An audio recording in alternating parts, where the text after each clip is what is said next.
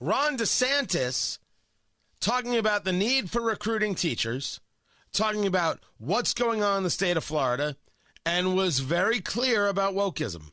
But what I've said is that the state of Florida is the state, uh, is the place where woke goes to die. Uh, we are not going to let this state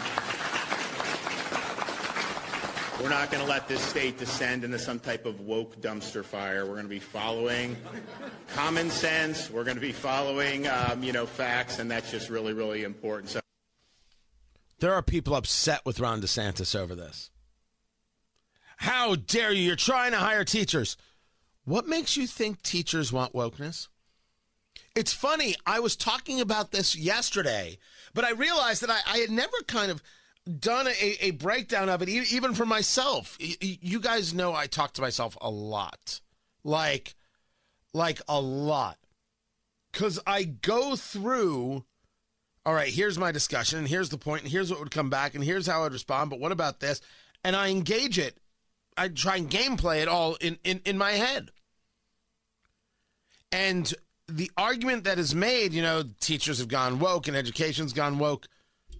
What about the teachers who aren't woke? I have discussed before there are teachers who have, I know of teachers and administrators, and I'll say administrators specifically, who have left the entire world of education because who can put up with this crap? Who can put up with the levels of hate that exist? Especially when you have school board members who are all about the wokeness. They want kids to hate each other. They want to teach microaggressions so every kid can be on the lookout for how somebody's treating them poorly. But the microaggressions only work in one direction. It can only be uh, from a group of people who aren't marginalized. And the only people who can be affected are people who are marginalized. You can feel the air quotes. Uh, so if you're if you're translating, your white baby in school is going to get called a racist every damn day because some uh, school board has decided that that's justice. They hate your kids. And there are teachers and administrators who are like, damn it, I just want to teach math. That's all I want to do. I want to do this. It doesn't make a lot of money. I don't care. It takes a lot of time. I don't care. It requires me to somehow buy some extra materials that the school should provide. I don't care. This is where I want to be. Well, good. I want you to be there. What makes us think that every teacher wants this garbage? Being a state where woke goes to die is a good thing. You know who I'd like to hear that from? Eric Holcomb.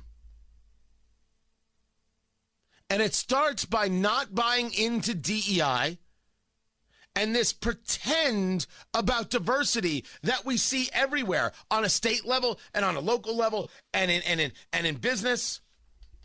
Five years, businesses will do away with this DEI nonsense because they will realize they have they have absolutely corrupted their workforce. They have made people miserable and afraid and most importantly, uh, the, no, nothing got better.